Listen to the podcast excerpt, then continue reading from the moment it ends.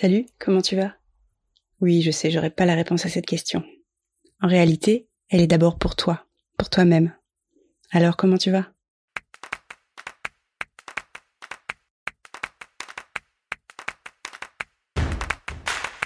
Toi, toi, toi-même. Toi-même. Toi-même. Toi-même. Toi-même. On ne se connaît pas encore, alors je me présente. Je m'appelle Charlotte. Je travaille dans la communication visuelle et digitale depuis 15 ans, et plus spécifiquement dans la formation depuis quelques années. Je vis tellement de déclics en créant des formations pour les autres que j'avais très envie de t'en parler. Il va être question ici de mieux se connaître pour mieux comprendre les autres.